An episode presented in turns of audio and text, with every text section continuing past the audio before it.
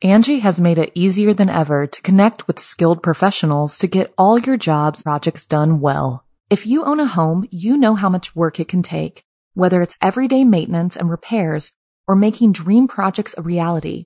It can be hard just to know where to start, but now all you need to do is Angie that and find a skilled local pro who will deliver the quality and expertise you need. Angie has over 20 years of home service experience, and they've combined it with new tools to simplify the whole process. Bring them your project online or with the Angie app, answer a few questions, and Angie can handle the rest from start to finish, or help you compare quotes from multiple pros and connect instantly, which means you can take care of just about any home project in just a few taps. Because when it comes to getting the most out of your home, you can do this when you Angie that. Download the free Angie mobile app today or visit Angie.com. That's ANGI.com. Another day is here and you're ready for it. What to wear? Check. Breakfast, lunch, and dinner? Check. Planning for what's next and how to save for it? That's where Bank of America can help. For your financial to-dos, Bank of America has experts ready to help get you closer to your goals. Get started at one of our local financial centers or 24/7 in our mobile banking app. Find a location near you at bankofamerica.com/talktous. What would you like the power to do? Mobile banking requires downloading the app and is only available for select devices. Message and data rates may apply. Bank of America N.A., member FDIC. When you need mealtime inspiration, it's worth shopping Kroger, where you'll find over 30,000 mouthwatering choices that excite your inner foodie. And no matter what tasty choice you make, you'll enjoy our everyday low prices, plus extra ways to save, like digital coupons worth over $600 each week. You can also save up to $1 off per gallon at the pump with fuel points. More savings and more inspiring flavors make shopping Kroger worth it every time. Kroger, fresh for everyone. Fuel restrictions apply. Chilling Tales for Dark Nights.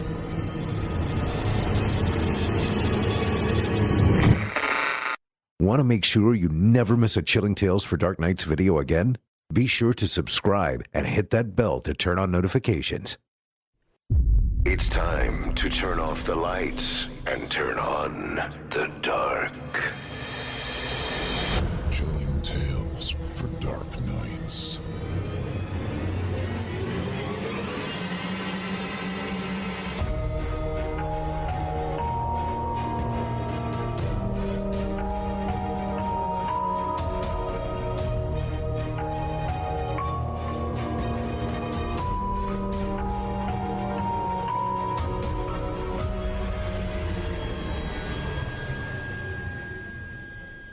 Good evening, listener. You're listening to Chilling Tales for Dark Nights. On tonight's edition, we invite you to leave behind your safe reality and descend with us into the frightening depths of the most terrifying imaginations with two audio adaptations of frightening fiction about horrifying healings and abominable admissions. I'm your host, Steve Taylor. And tonight I'll be your guide as we traverse the dimly lit corridors of your darkest dreams. Joining us tonight to help bring to life the frightening fiction of Charles David Taylor and Sean Robitaille are voice talents Jesse Cornett, Justine Anastasia, Eric Peabody, and Melissa Axelberth. Now, get your ticket ready. Take your seat in our Theater of the Minds. And brace yourself. It's time to turn off the lights and turn on the dark. Our first story tonight is written by Charles David Taylor and performed by Jesse Cornett and Justine Anastasia. In it, we will meet Don and Marjorie, a couple who are on a road trip.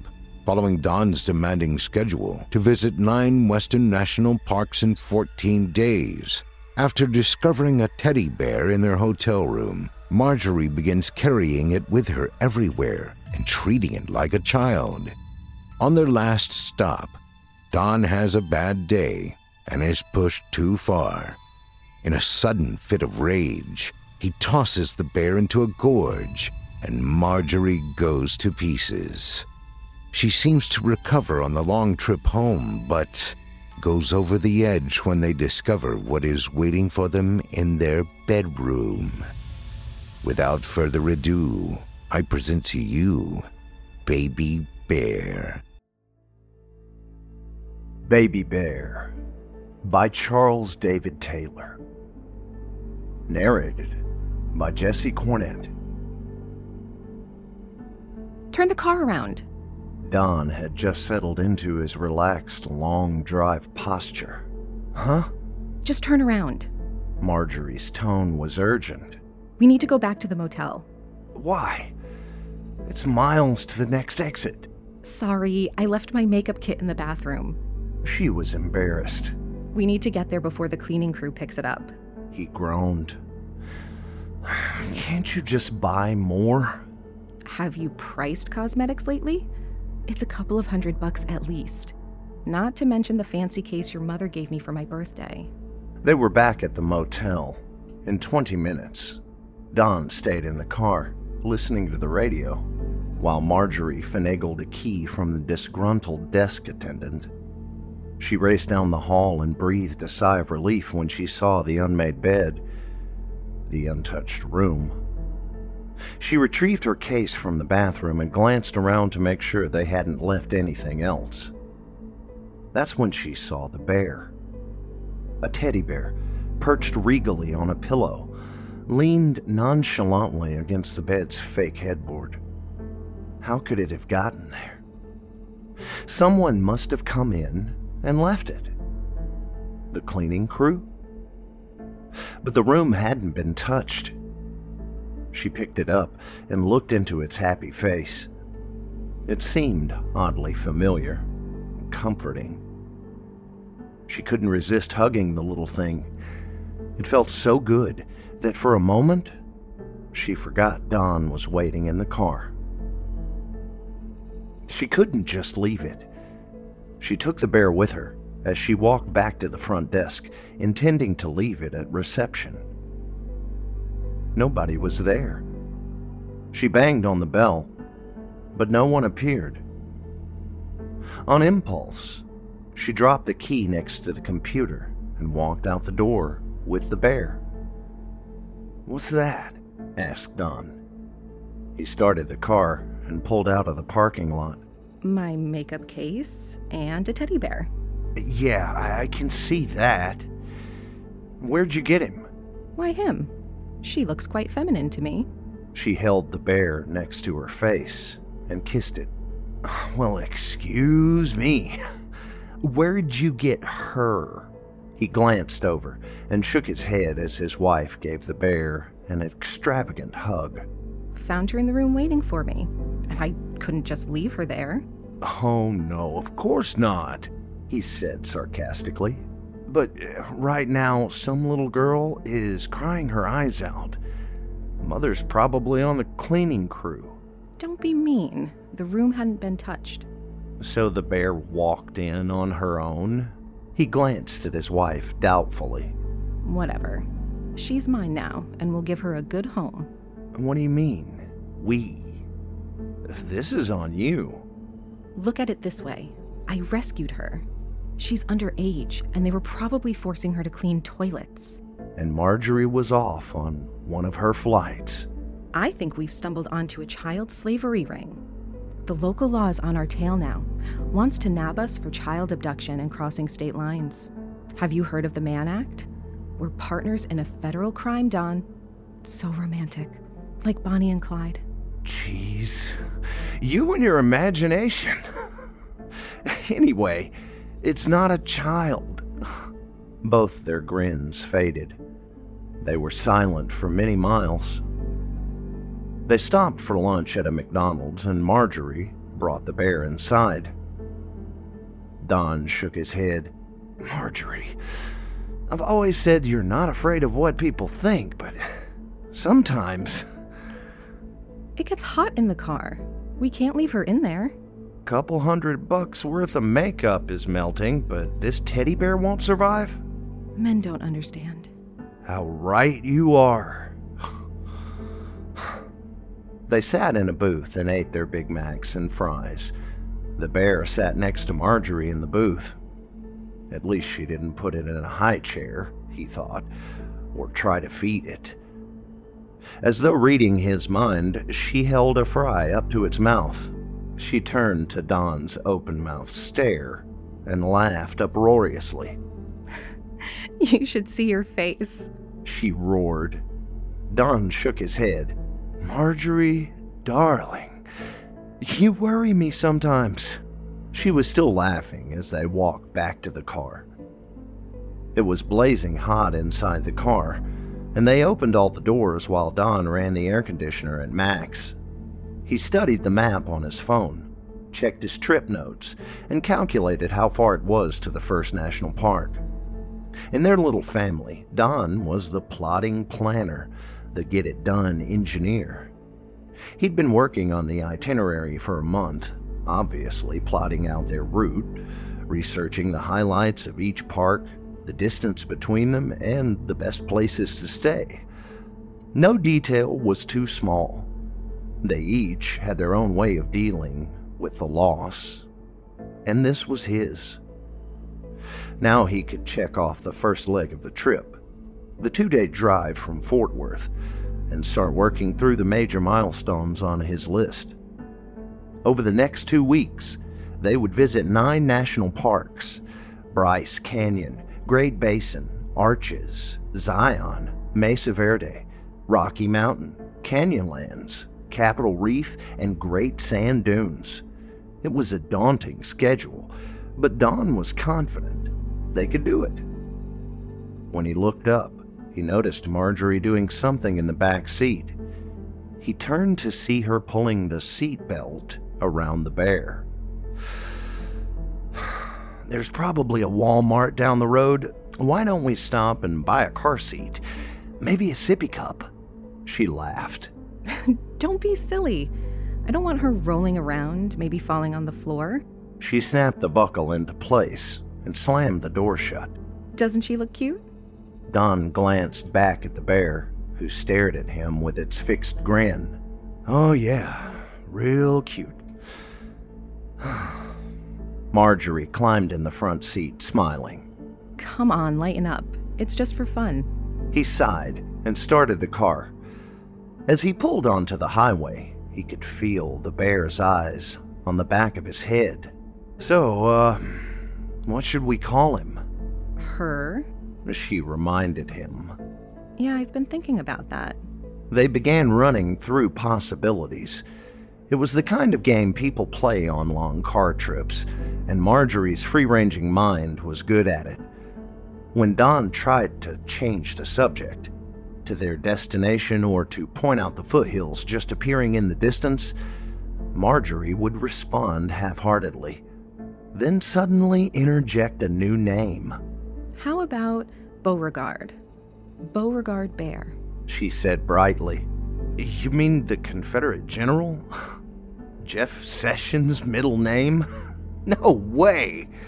Don decided to humor her. He countered with, You like Beastie Bear? Like my favorite band? Back when? I'd rather call her the Beartles. Or the Bear 52s. John Bear Jovi? Kurt Colbert. And on it went. They crept slowly up the mountain, ascending through a series of winding switchbacks. The view was spectacular. Marjorie took the bear from the back seat and held it up to the window. The bear's expression did not change, and she sighed.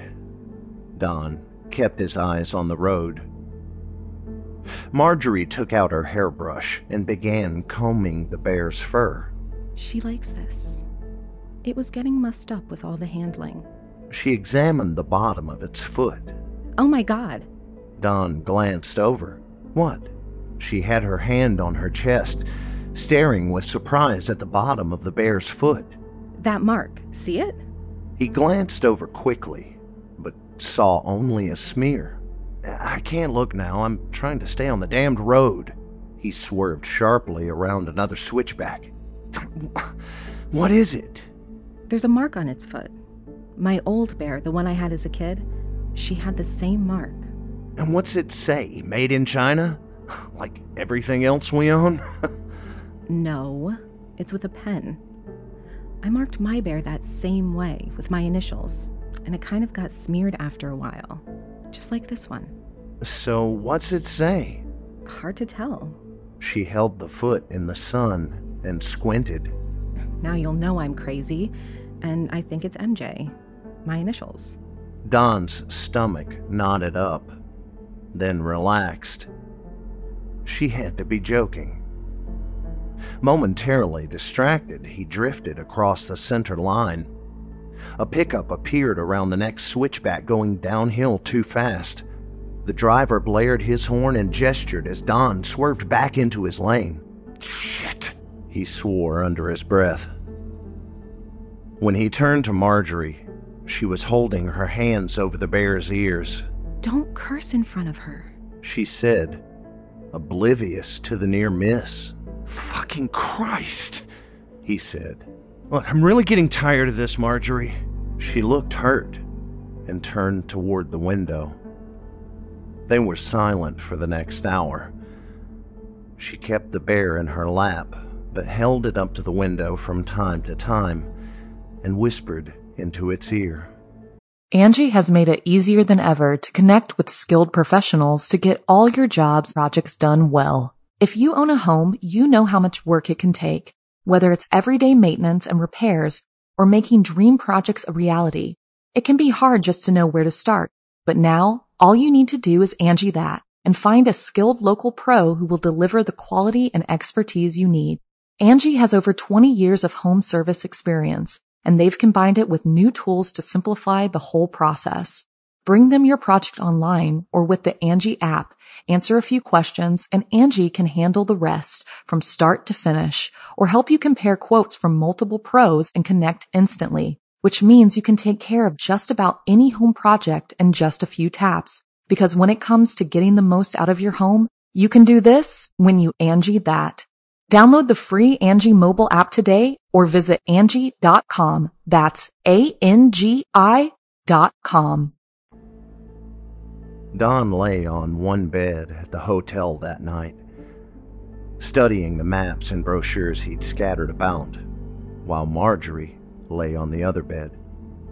She was holding the bear in one arm, phone in the other, scrolling through texts and emails. "Mother wants me to call her," she sighed. "I guess I'd better. It could take a while. You know Mom," she said, putting the phone to her ear. Don tried to tune out the conversation, but his ears perked up when Marjorie mentioned the bear. "Oh, guess what? I found the most darling little teddy bear. Somebody must have left it in the motel where we stayed 2 nights ago. He's been riding along with us, and Don and I have been showing him the sights." Don gritted his teeth.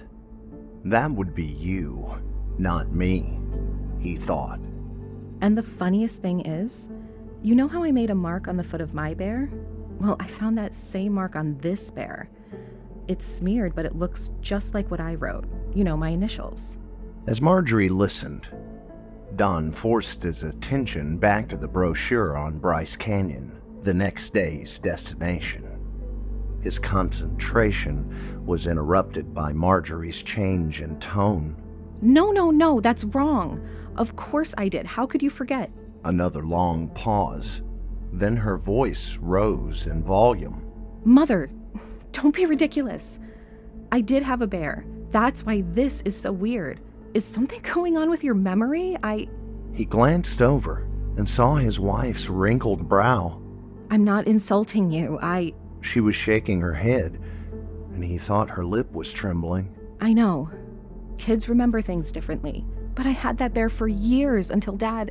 Minutes later, she hung up with a chilly "Goodbye, Mother." Marjorie sat and stared at the blank TV screen while she stroked the bear with her right hand. "What was that all about?" he asked. "Nothing," she said. "Come on. You never talk to your mother that way. What did she say?" Marjorie wouldn't look at him. "She said..." Marjorie paused to catch her breath. "She said I never had a bear. My father refused to let me have one, and he said it created dependency, like sucking your thumb. Oh. Wow. Don shook his head. That sounds like the general, all right. The old guy was a bit rigid, wasn't he? Don thought the word rigid was charitable. When he and Marjorie went on dates, Don would have to meet beforehand with her father and described his exact plans for the evening. Fortunately, Don's careful planning and earnest manner met with the general's grudging approval.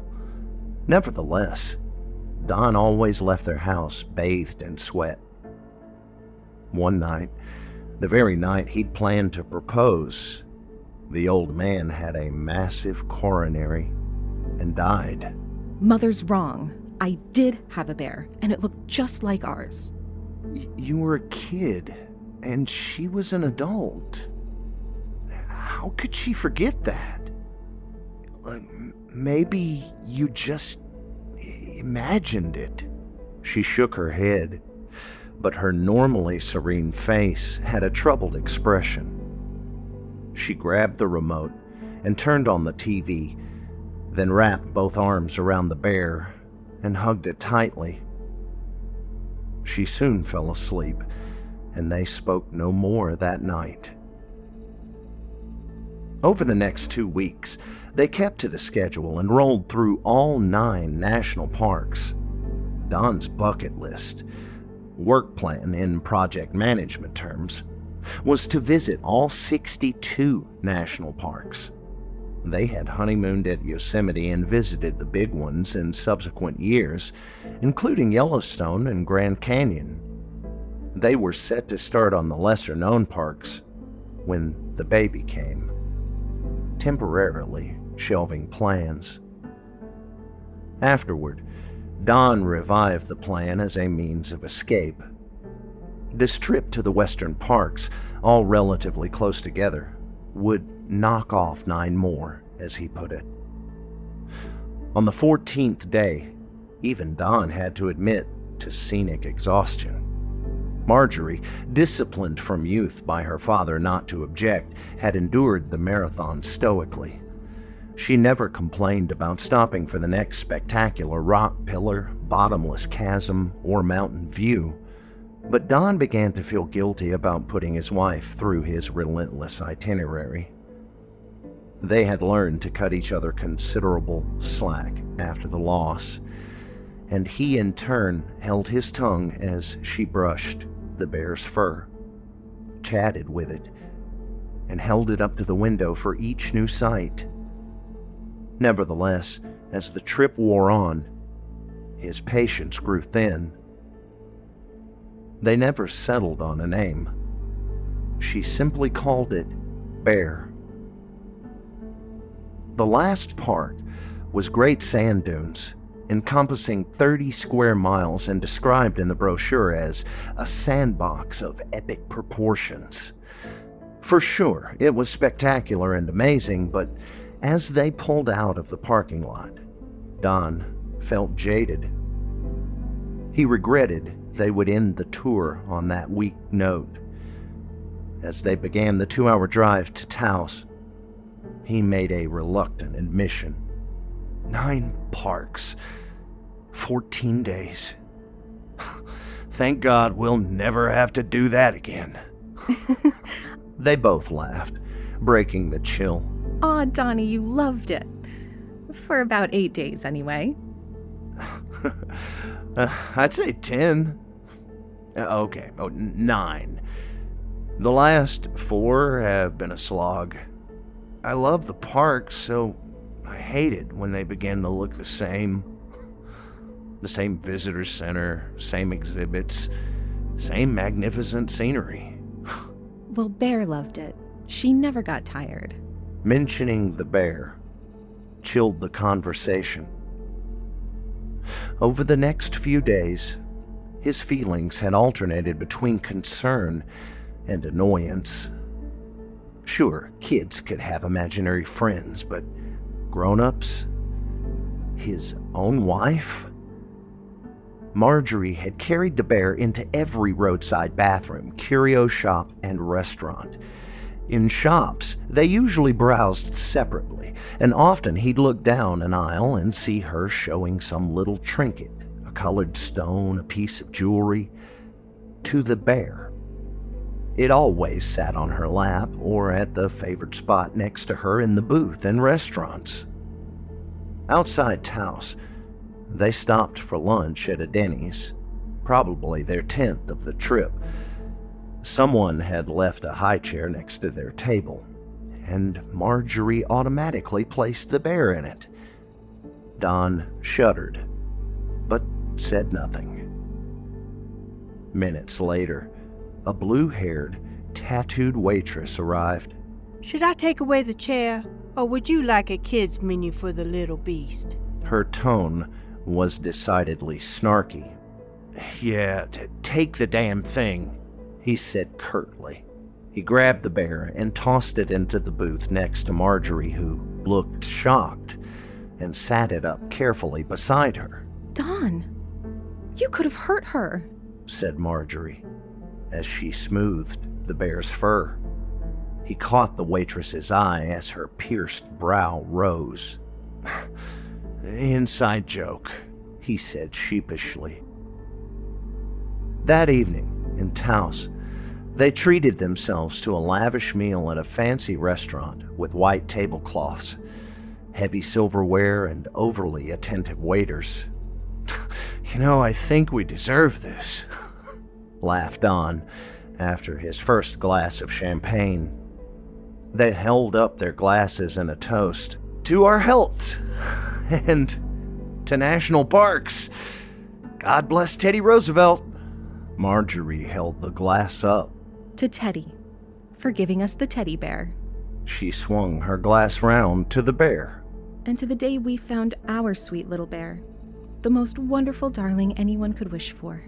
Don said nothing, and quickly drained his glass.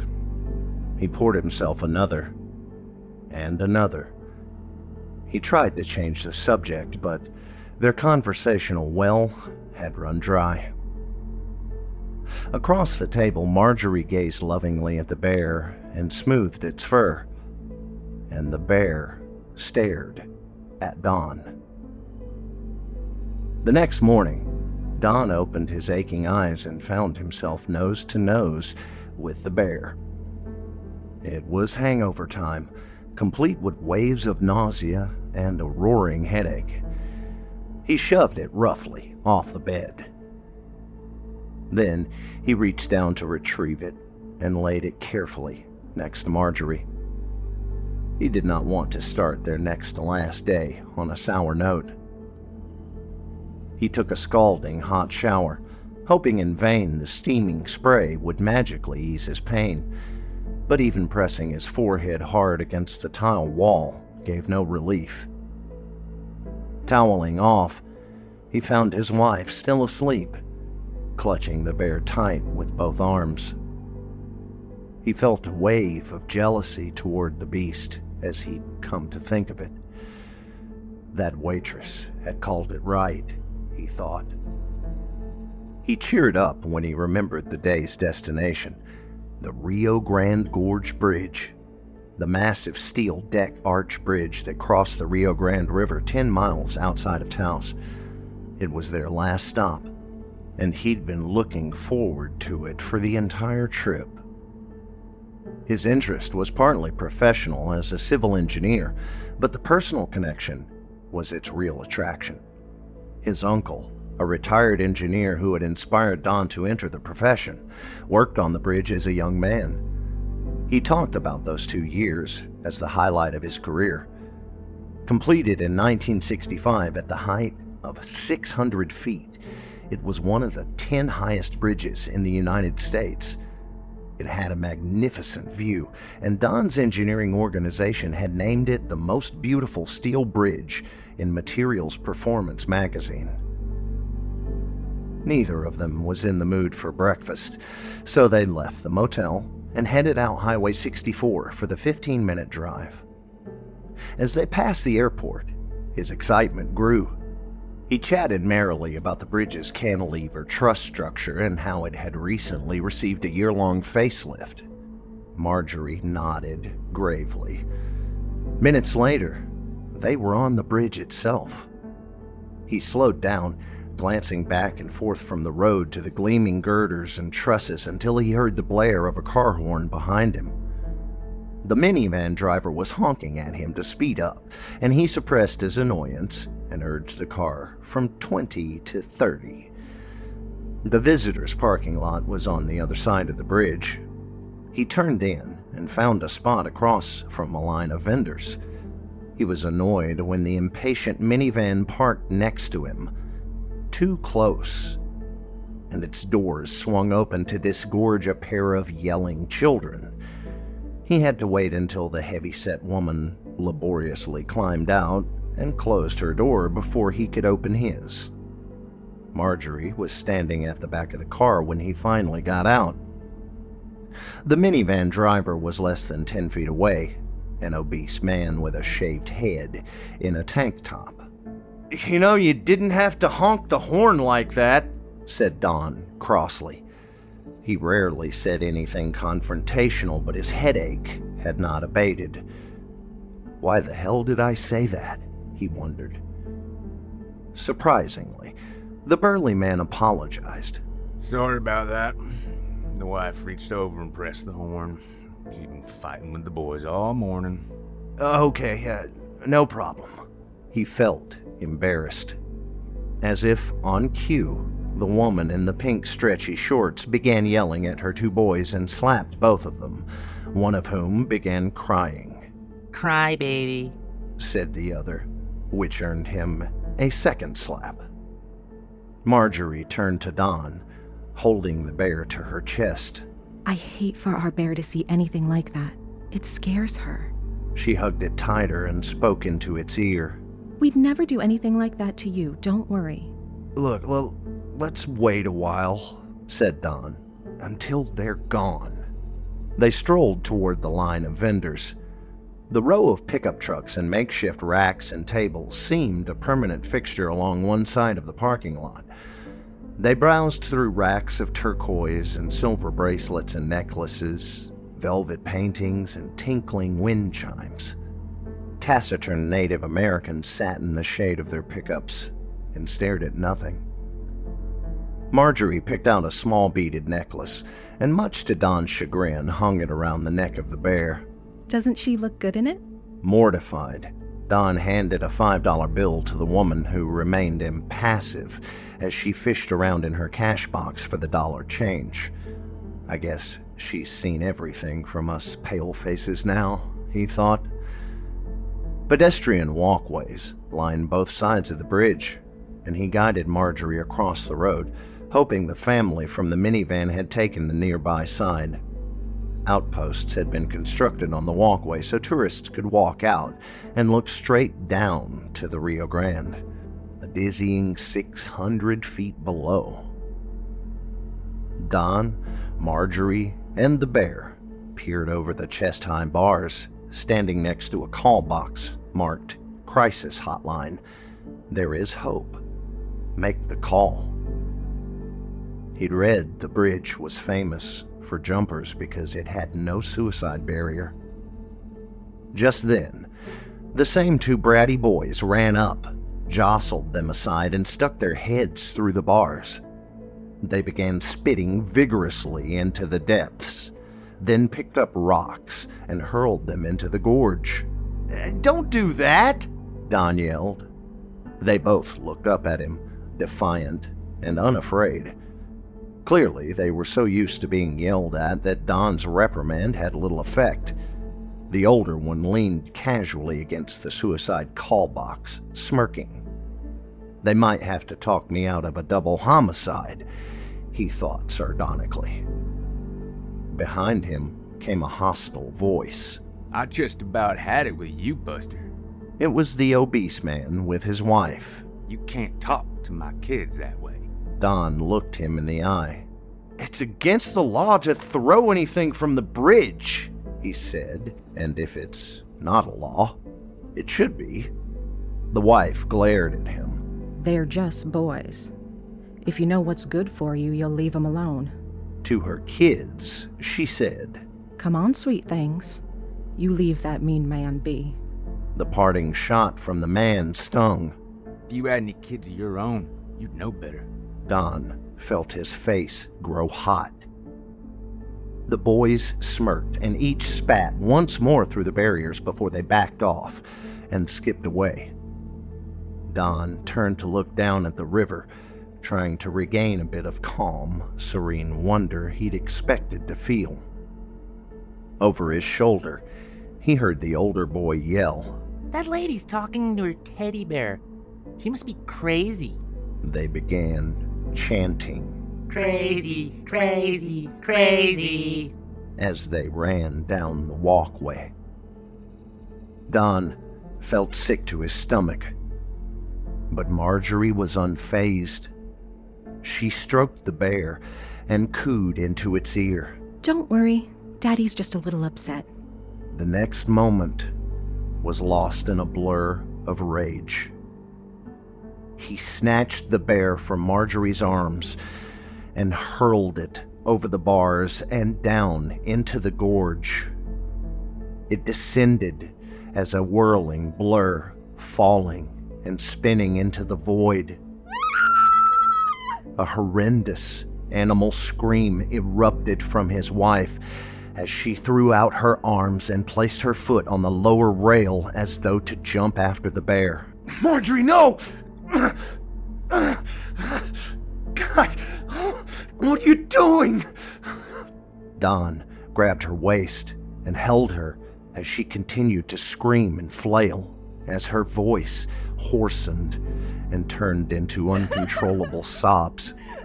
People turned and stared. Don tried to hold her and apologize, but she flung off his arms and rushed away from him. She marched back toward the car, and he had no choice but to let her go. He was shocked at what he'd done. His annoyance had evaporated, replaced by a terrible shame.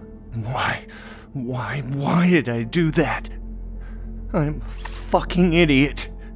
Blessedly, the minivan was gone by the time they got back to the car. He beeped to unlock the door, and she jumped in. "Marjorie, I'm sorry. I don't know what made me..." His apology was cut short as she slammed the door shut. She cried back to Taos as they left the town limits, heading south toward Fort Worth. Marjorie stopped crying. "Stop the car," she said harshly. "What for? Do you want a drink or something?" "Just stop the car. Open the trunk." He did as he was told. Marjorie opened her suitcase and brought 2 pill bottles back with her. He watched her gulp down a Xanax and an Ambien. "It's probably not a good idea to mix those," he whispered. "Shut up," she said. It was an 11-hour drive back to Fort Worth, planned for 2 days, but Don wouldn't have stopped for anything. He drove like a man possessed, pausing only for snack food and bathroom breaks. Marjorie dozed for the first few hours, twitching convulsively in her sleep. He felt awful when she seemed to be reaching for the bear, but her arms found only empty air. It had been less than 2 months since they had lost their baby girl to sudden infant death syndrome. SIDS. Crib death was the silent fear of many new parents, and they had experienced its full horror. Each had coped in their own way, and Don's outlet had been his obsessive planning for the trip. Marjorie was different. Except for the Xanax and an antidepressant she soon stopped taking, she'd simply cried. She seemed to welcome the trip, and Don admired her resilience. When the trip began, he'd let himself hope her old, buoyant self had returned. 4 hours later, she spoke. It startled him because he hadn't realized she was awake. "I'm sorry about how I acted," she said. Don felt a wave of relief and spoke in a rush. No, it's all my fault, Margie. There's no excuse from what I did. That bear meant a lot to you and... No, I shouldn't have gotten so attached. It was sick. It started out as a game, but I took it too far and I couldn't stop. It was wrong. Honey, it wasn't wrong. I... She began crying again.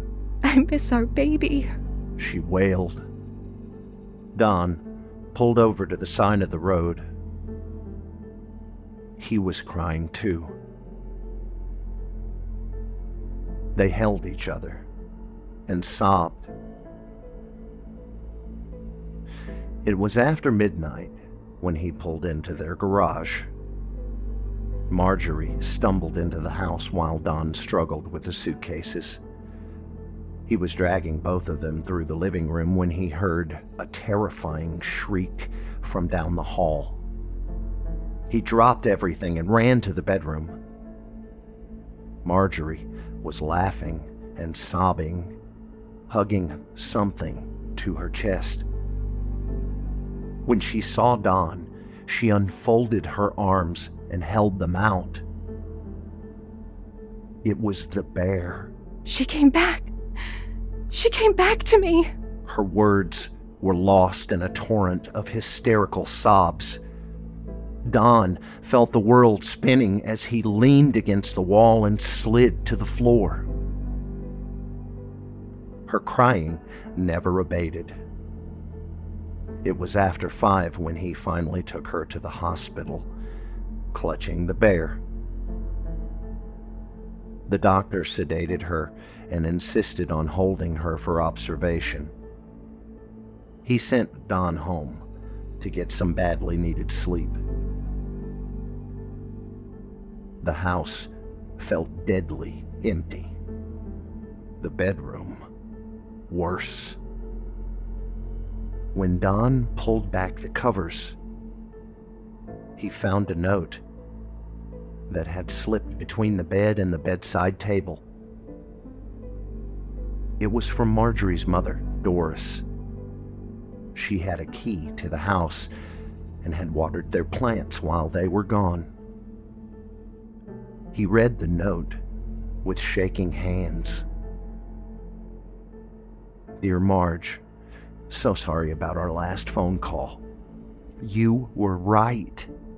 You did get a bear once. This bear from your Aunt Nancy.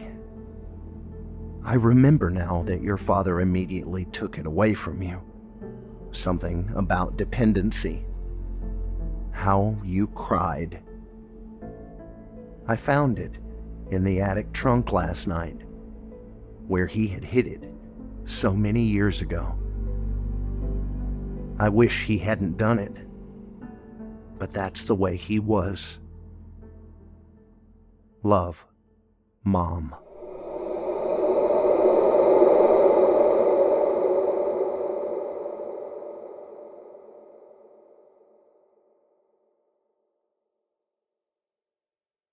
I hope you enjoyed Baby Bear, as written by Charles David Taylor and voiced by Jesse Cornett and Justine Anastasia. If you enjoyed Mr. Cornett's performance, you can hear more of him on the Chilling Tales YouTube channel, as well as the No Sleep podcast, where you can hear his vocal performances as well as production. If you drop by, don't forget to let him know you heard him here on this show. And as a reminder, you can hear more of Justine Anastasia right here on our official YouTube channel. She has also written for the show, as well as being one of the judges for the 2019 Evil Idol voice acting competition. Up next, we've got a second sinister story for you, as written by Sean Robitaille and performed by Eric Peabody, and Melissa Axelberth. In it, Detective Remy Potts interviews his mother about the murder of his baby brother he witnessed at 8 years old. But as we learn, his memories may be worse than what really happened. Now, without further ado, I present to you Lullaby. The buzzer rang its deep tone, and the metallic door opened. Remy stepped forward, walked to the table at the center of the room, and sat in the chair, the same as he had done every 2 weeks for the past 3 months. The woman on the other side was the same as usual, unkempt, solemn, and sickly. "How have you been?" Silence. He hated this. Every 2 weeks, he spent the first 45 minutes talking to a wall before she exploded with anguish and emotion. "I'm here every other Saturday because they told me it might help. You've been about as shit to me as a person could be. At least give me this." Looking up from her sunken eyes, the woman replied, "They washed me yesterday. I keep telling them it doesn't matter, but procedure and all." "Well, it's good that you're getting some attentive care. There are some places—" "Why can't you believe me?" Karen Potts interrupted, on the verge of tears. "We've been over this every visit for the past 6 visits. Karen looked back down at the table, defeated. The same argument they had been having since the first day. That day, the guards told her she had a visitor, her first real visitor. True, her lawyers and the prosecutors had been regular in the beginning, but this was different. She'd not seen her son since he was 8 years old, since that night.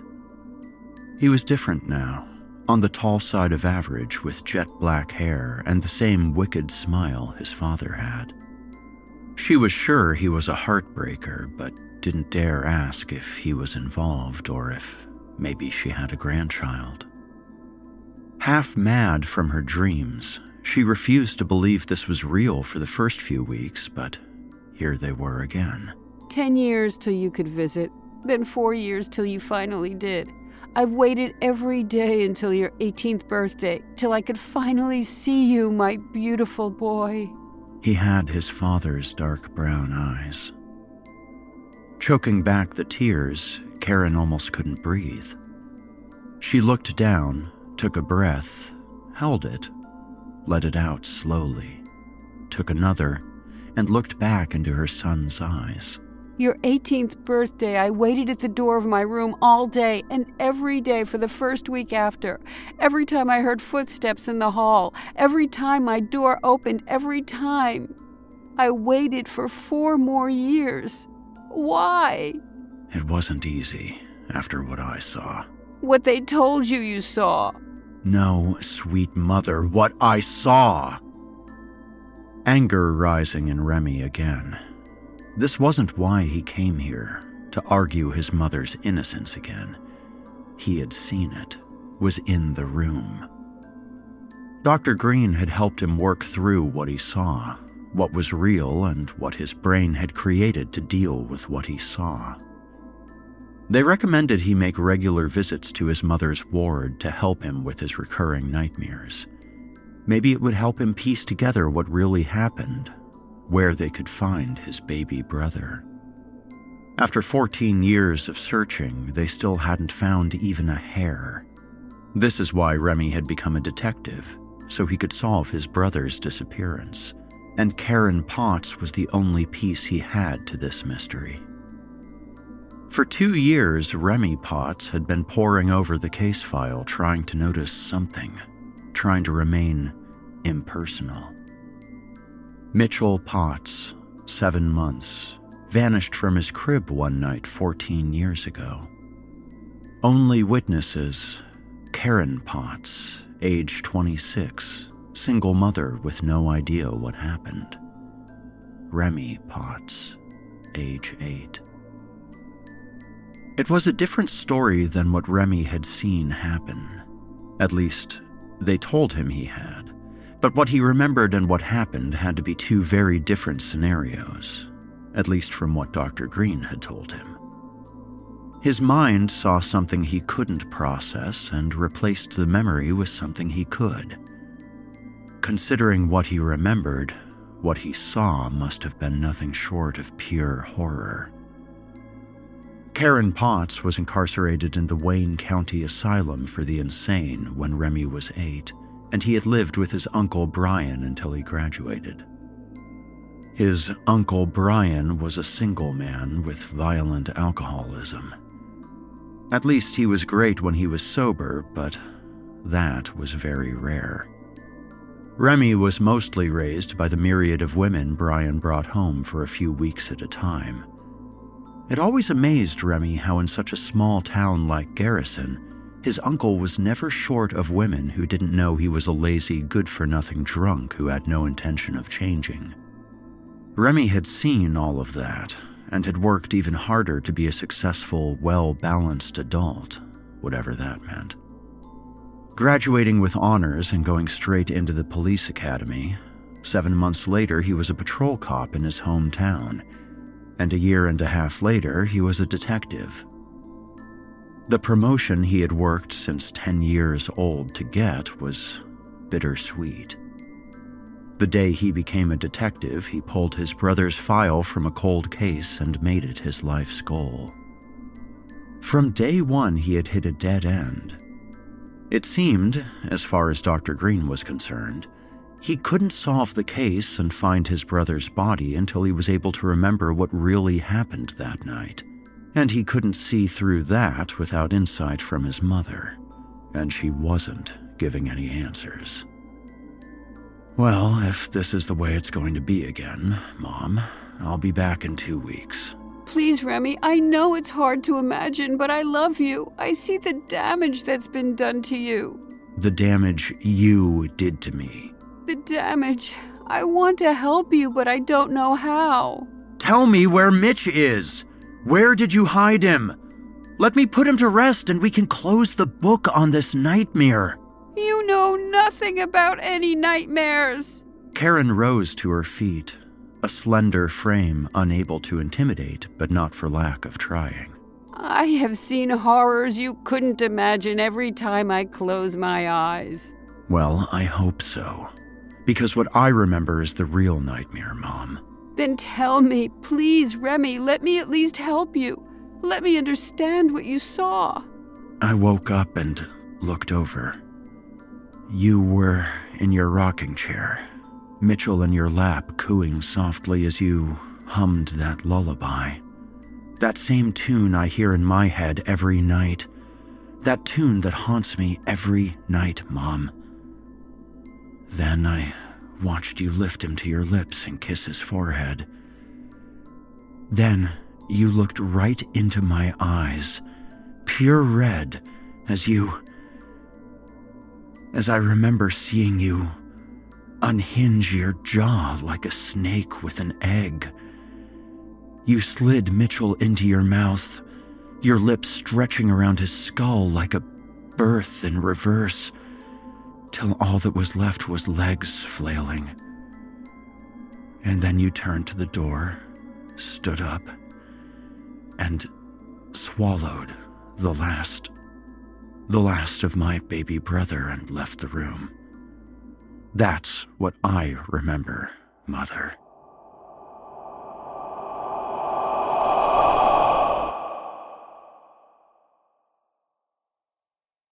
I hope you enjoyed Lullaby, as written by Sean Robitaille and voiced by Eric Peabody and Melissa Axelberth.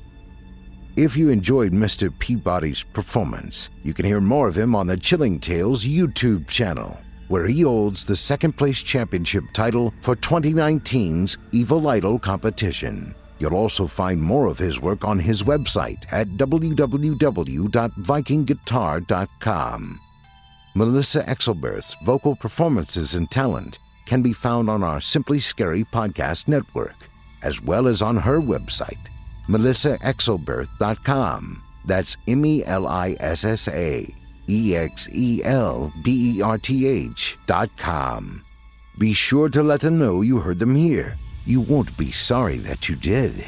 And it would mean a lot to me. Now, our weekly descent into the hallowed depths has just about come to a close. But before we go, I'd like to take a moment to thank you for joining us for tonight's episode, and remind you to take a moment and stop by our iTunes page and leave Chilling Tales for Dark Nights a 5-star review and a kind word. And follow us on Facebook, Twitter, and Instagram if you haven't already. And of course, subscribe to us on YouTube, where you can find an archive of our work going back to 2012, and consider signing up as a patron at our website, ChillingTalesForDarkNights.com, to show your support and get all of our content ad-free. I'm your host, Steve Taylor, and it's been a pleasure. Tune in again next week when we once again turn off the lights and turn on the dark. Sweet dreams, listener. Sweet dreams.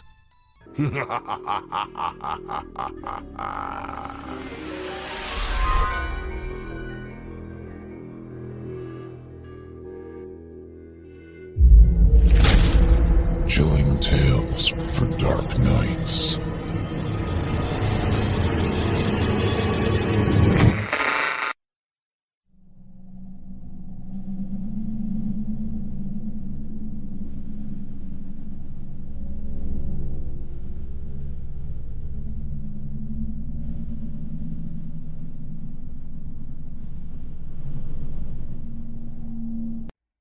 Angie has made it easier than ever to connect with skilled professionals to get all your jobs projects done well. If you own a home, you know how much work it can take, whether it's everyday maintenance and repairs or making dream projects a reality. It can be hard just to know where to start, but now all you need to do is Angie that and find a skilled local pro who will deliver the quality and expertise you need. Angie has over 20 years of home service experience, and they've combined it with new tools to simplify the whole process. Bring them your project online or with the Angie app, answer a few questions, and Angie can handle the rest from start to finish, or help you compare quotes from multiple pros and connect instantly, which means you can take care of just about any home project in just a few taps. Because when it comes to getting the most out of your home, you can do this when you Angie that.